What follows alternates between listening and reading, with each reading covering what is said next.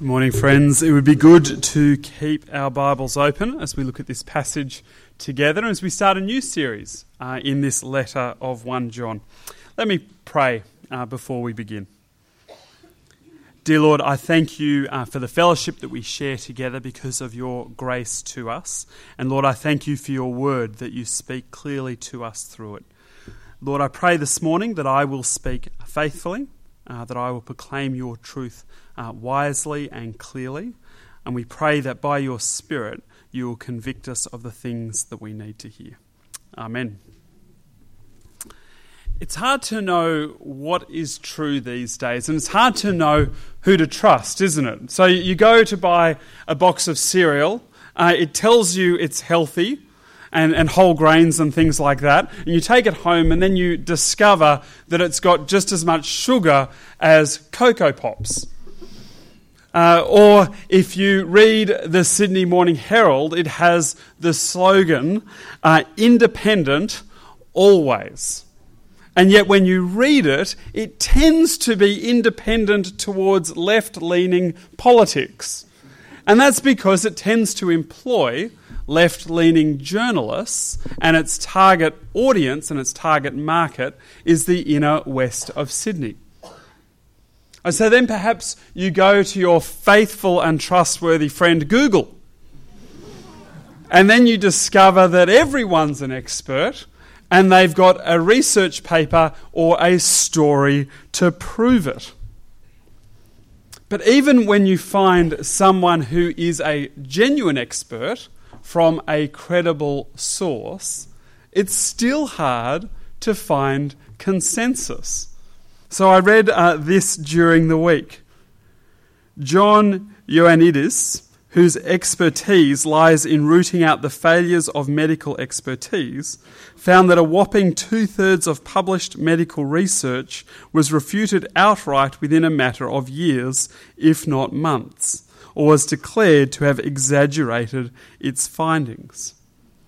Now, his research only focused on what was written in the most credible medical journals.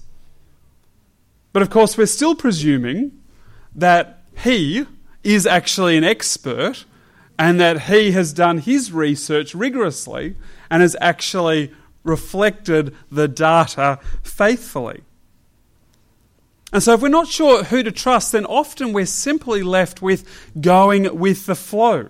You know, where's everyone else going? Because they seem to be going there so confidently that we think surely they know where they're going. But that can be difficult, can't it, as Christians, as we seek to share the gospel into our community? Because actually, that's a very countercultural message. That message doesn't go with the flow. But in our struggle to find truth, it can also reflect some of our own insecurities and our own doubts. Can we really trust the Bible as the Word of God? Is Jesus really the Son of God who died on the cross and rose again? And did he really pay for our sins? Because they're big truth claims. And there's a lot at stake, isn't there? I mean, you get your cereal wrong, and you just sort of get fat and perhaps, you know, type 2 diabetes. But get Jesus wrong, and there are real, all of life consequences.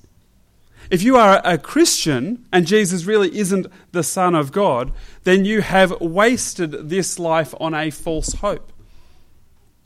On the other hand, if Jesus really is the Son of God, then he is the only hope for humanity. Not just in this present life, but for eternity. There is literally heaven and hell at stake. But just to make things a little more confusing and perhaps a little more confronting, even within the so called Christian community, we can't always find agreement of what it means to be a follower of Christ. So let me read two quotes from Anglican bishops from America. Salvation comes not from being cleansed of our sins by the atoning sacrificial death of Jesus Christ, but through the divination of humanity through the work of the human will. It just takes a little while to take all of that in, doesn't it? I'm not quite sure what divination is for her. But whatever it is, it has nothing to do with Jesus. Or perhaps this one. This one's a little clearer. God is not an external, supernatural entity ruling the world from above the sky. Life has taught us that theism is dead. There is no supernatural God directing the affairs of history. Again, astounding claims. Now, admittedly, uh, these are two quite extreme views, but they are not unique. So, a couple of weeks ago, I was in Jerusalem, uh, which was a wonderful privilege, uh, gathering together with about 2,000 other Bible believing Anglicans. Uh, and this is the statement that they released, or a very small part of the statement they released at the end of the conference. For some time, our communion has been under threat from leaders who deny the lordship of Christ and the authority of Scripture. In the late 20th century, human sexuality became the presenting issue. So, if all of this feels pretty confronting, then uh, hopefully it gives us some empathy for what the Christians were feeling when John was writing this letter to them. Because he's writing uh, to a group of people who are beginning to doubt if they have got it right. So it seems from, from what we read within the letter that they've been influenced by a group of people who claim to know the truth, but they are wolves in sheep's clothing. They're kind of like these two American bishops. And so the message they proclaim obviously sounds compelling and it comes with a level of authority, but it is a fundamental distortion from what Jesus taught. And so the, the Christians are feeling incredibly vulnerable. You know, to put into the modern vernacular, what's fake news and alternative facts, and what's actually true? And so John writes to give this group of Christians confidence. They know the truth. Their faith is rightly founded. Jesus does have the power to save, and Jesus has saved them. And so, throughout this letter, John wants to reject the teaching of these wolves, and he wants to give these Christians a picture of what authentic faith looks like. So, he's saying to them if this is what you believe, and if this is how you live faithfully, with Christ, then you can be confident that one day when you stand before God, He will say, Welcome home. That's where we are going in this letter of 1 John. So, with that in mind, I want to pick up three themes. I want to pick up that John is a reliable witness. That's where he starts. Secondly, he testifies that Jesus really is the word of life. And then thirdly, he writes so that they might have fellowship fellowship together, but more significantly, fellowship together with God. So let's have a look at verse 1. If you've got it open, that would be fantastic. That which was from the beginning, which we have heard, which we have seen with our eyes, which we have looked at, and, how, and our hands have touched. So John lived with Jesus for three years. He heard what Jesus had to say in public as well as what he had to say in private. He was there at the crucifixion. And he ran just a little bit faster than Peter and saw the empty tomb. He was in the upper room when Jesus appeared to them. And he was there a week later when Jesus appeared again and Thomas touched the wounds on Jesus' side. So he is qualified to know, and he is qualified as a witness. He is a biased witness, But so he should be. What he has seen and what he has experienced is so compelling and so clear and so undeniable that he cannot help but believe it and then tell others. I think one of the challenges for skeptics, as you read an account like this or you read uh, accounts by John, is you've got to ask what, what would motivate him to lie? Because there's no financial benefit for him, there's no social prestige, there's no uh, institution uh, that he is seeking to protect. In fact, for him, his convictions simply lead to more trouble and strife and more persecution. And for the majority of the disciples, it will lead to their death. But he is convinced that it is true because of what he has experienced. And therefore, he is qualified as a credible witness. Unlike these wolves, who claim to know the truth, but actually have no experience with Jesus. And so, the end, what does he proclaim? Verses 1 and 2. He proclaims the word of life. This we proclaim concerning the word of life. The life appeared, we have seen it and testify to it, and we proclaim to you the eternal life, which was with the Father and has appeared to us. So Jesus is the word of life. In the beginning, God spoke, and through his word, the world was created. In the Old Testament, God speaks his word through his prophets. And now Jesus comes, and not only does he fulfill God's word in the Old Testament, he's the fulfillment of the word, but he also proclaims God's word. How do we know God's word is faithful? Well, Jesus proclaims it, and then Jesus demonstrates his power and his ability to proclaim it faithfully because he really is the Son of God. So, unlike David, for example, or his son Solomon, who were given the title Son of God, he really is, from the beginning, from before the creation of the world, the Son of God, part of the triune nature of God Father, Son, and Holy Spirit. And he is life personified. He's been with the Father from the beginning, and he has now appeared to humanity, and he brings life. So, in the present, we are truly alive when we are living with the God who created us for the purpose he has given us. I think there are always times in life when we feel lost. You know, it's not necessarily because everything is going badly. In fact, sometimes it's because things are going really well. You know, we have good relationships so we have a good family. We, we like our work. Uh, we enjoy our hobbies or going for a walk at the beach or surfing or cross stitch. Love my cross stitch. Not really.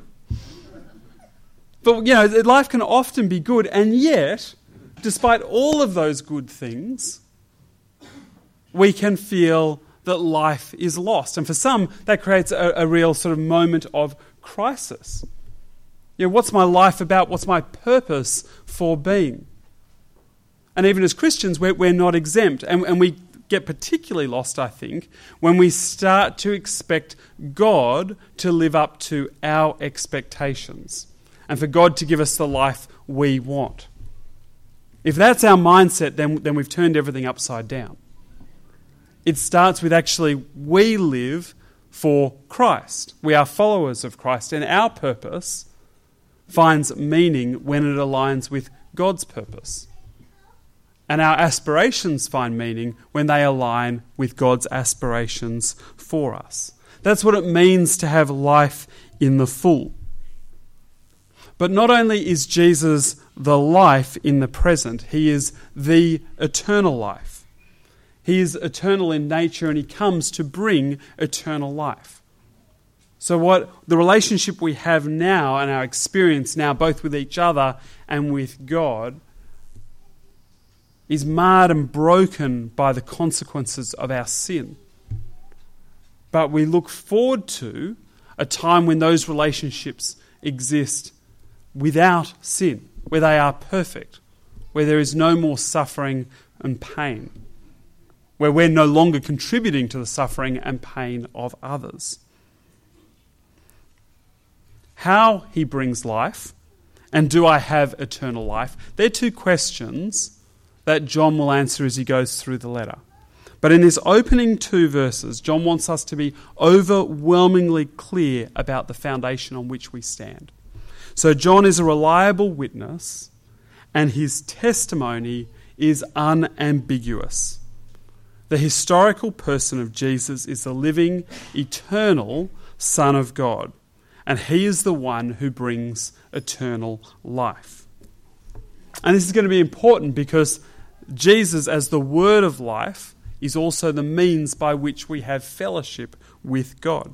So, verses 3 and 4, we see John's motivation for writing. We proclaim to you what we have seen and heard, so that you also may have fellowship with us. And our fellowship is with the Father and with his Son, Jesus Christ. Fellowship literally means simply to have something in common. In this case, it's a common commitment and belief in what John has seen and heard that Jesus really is the eternal Son of God. But that fellowship only becomes meaningful when it's connected to God Himself. So it's one thing for us to have fellowship with each other, that's, that's lovely. But the whole meaning behind our fellowship, the whole purpose of our fellowship, is driven by who we are together in Christ. It's more than simply being friends or having something in common or having something to do on Sunday morning. It's a fellowship that connects us to God. And so it's about restored relationships, restored with each other, but also restored with God. What sin has broken, Jesus fixes when he died and rose again. And true fellowship means coming to God on his terms. So we can't just simply make it up. I can't simply redefine God in my image and then say it is true. I can't redefine sin simply because sin is natural or our culture finds the Christian view unacceptable. We know what fellowship looks like because God has spoken to us through His Word. That is the truth that we hold on to. It's the truth that He has spoken in His Word, and it's the truth that He has spoken in His Son. So I'm not in fellowship with Bishop Shelby Spong because whatever he believes is not the truth that God has revealed to us. Doesn't mean I can't love him as a human being. Uh, if I see him, I can be perfectly civil to him, but I am not in fellowship with him.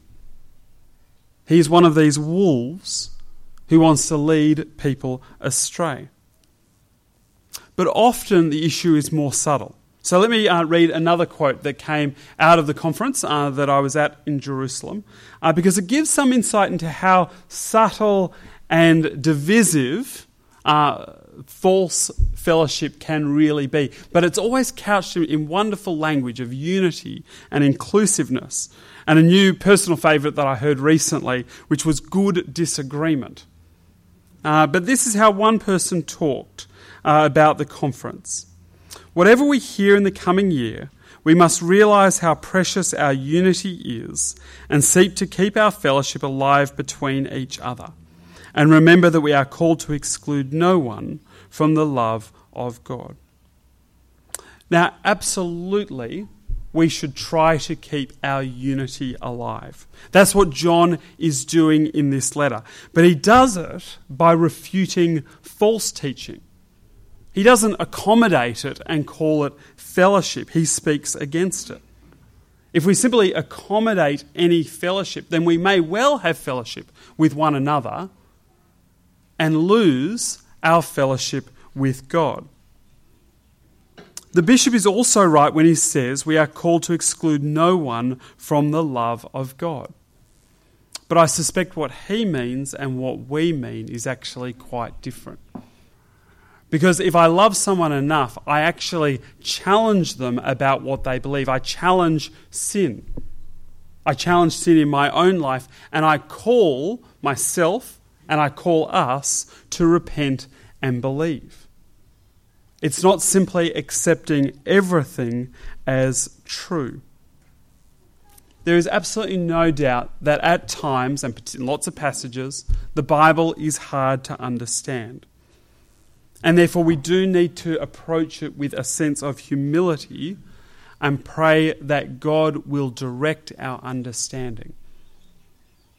And I need to accept, and we need to accept, that we will not always get it right. But that doesn't mean that every interpretation is equally valid. And if our understanding of what the scriptures say starts to align more and more with the world around us, then we should be incredibly suspicious of how we are treating the Bible. As a group of Christians, there will be times when we disagree. Uh, I will not always get it right from the front. That's exactly why I encourage you to have your Bible open.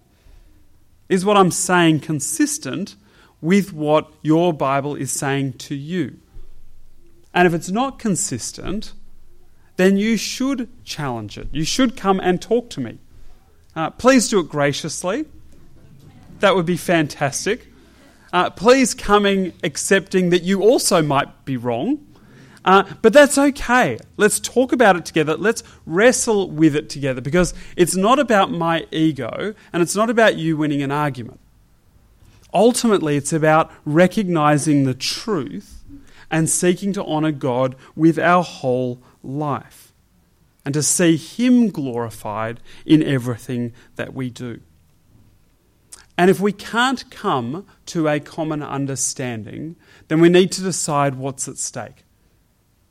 Is this so fundamental to what we believe as Christians that we can no longer be in fellowship to, with one another? Or is our disagreement significant, but perhaps not salvation defining? But whatever we conclude, graciously, listening to God's word, whatever we conclude, we need to put truth before a false unity. Because it's the truth that saves, it's the truth that brings freedom and life. I would love us to always be united, but we must be united and have fellowship in the truth. And it's fellowship in the truth that makes John's joy complete. And hopefully our joy complete. So, the last words of these first four verses. We write this to make our joy complete. There's nothing better than being confident that someone else is a Christian. You know, when you hear them speak about what it means to love Jesus, when you look at their lives, not perfect, but even when they recognize sin and repent, uh, there's incredible joy in that, isn't there? There's incredible joy in meeting a stranger for the first time. And not just, you know, sort of wondering, oh, they're, they're nice, perhaps they're a Christian, but really knowing it.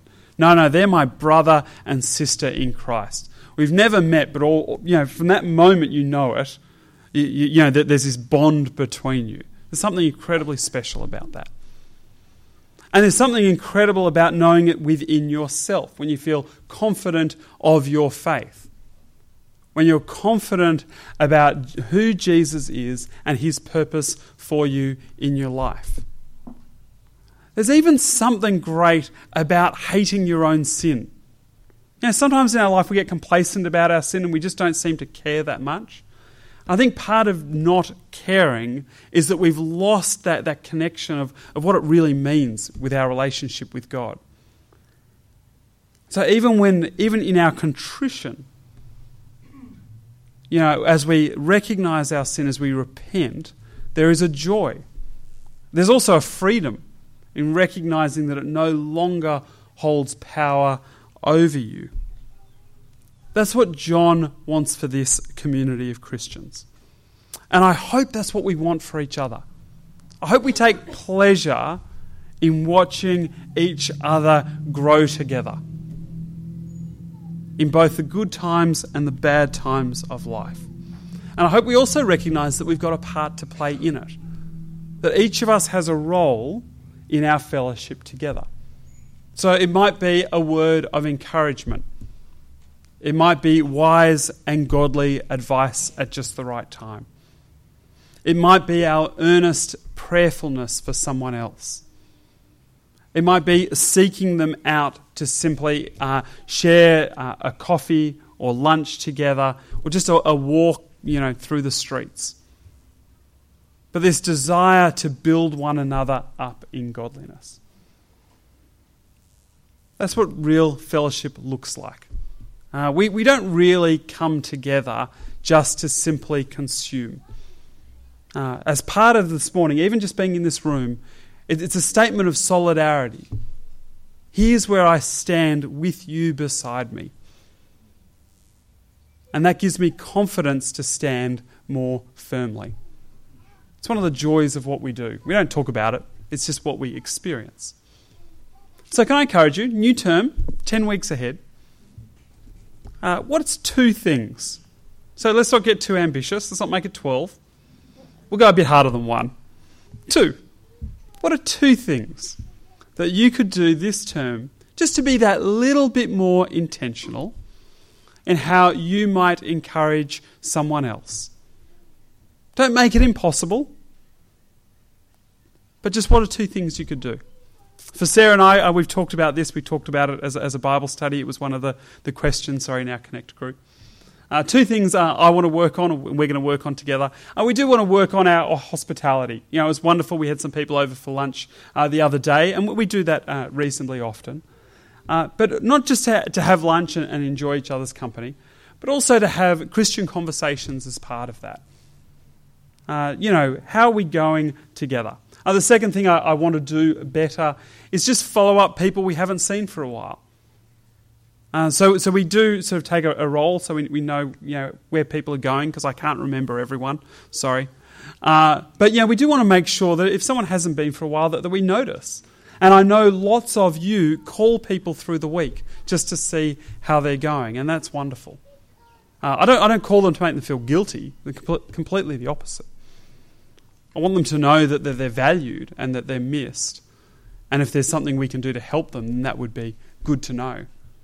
Uh, I want to make sure that, that people feel that they are at home here and for us to do everything in our power to help them. Because uh, that's part of, of caring for one another. So, term ahead, two things in your head. Not you have to do it this very second. Have you finished? Just kidding. Two things. But then, slightly more challenging, tell someone else. And then, if someone tells you, ask them in six weeks. How did you go? Just a little bit of encouragement, a little bit of accountability. But all for the sake of our fellowship together. And our fellowship is with God. Let me pray. Uh, dear Lord, I do thank you for the grace that you show us, that by your Son you gather us into your family, and therefore we have fellowship with you and fellowship with one another. Uh, I pray that we can joyfully live that fellowship out. Uh, that as a community of, of Christians, uh, that we will be committed to growing together. And so, by your Spirit, I pray you will show each of us uh, how we might do that together uh, for your sake and for your glory. Amen.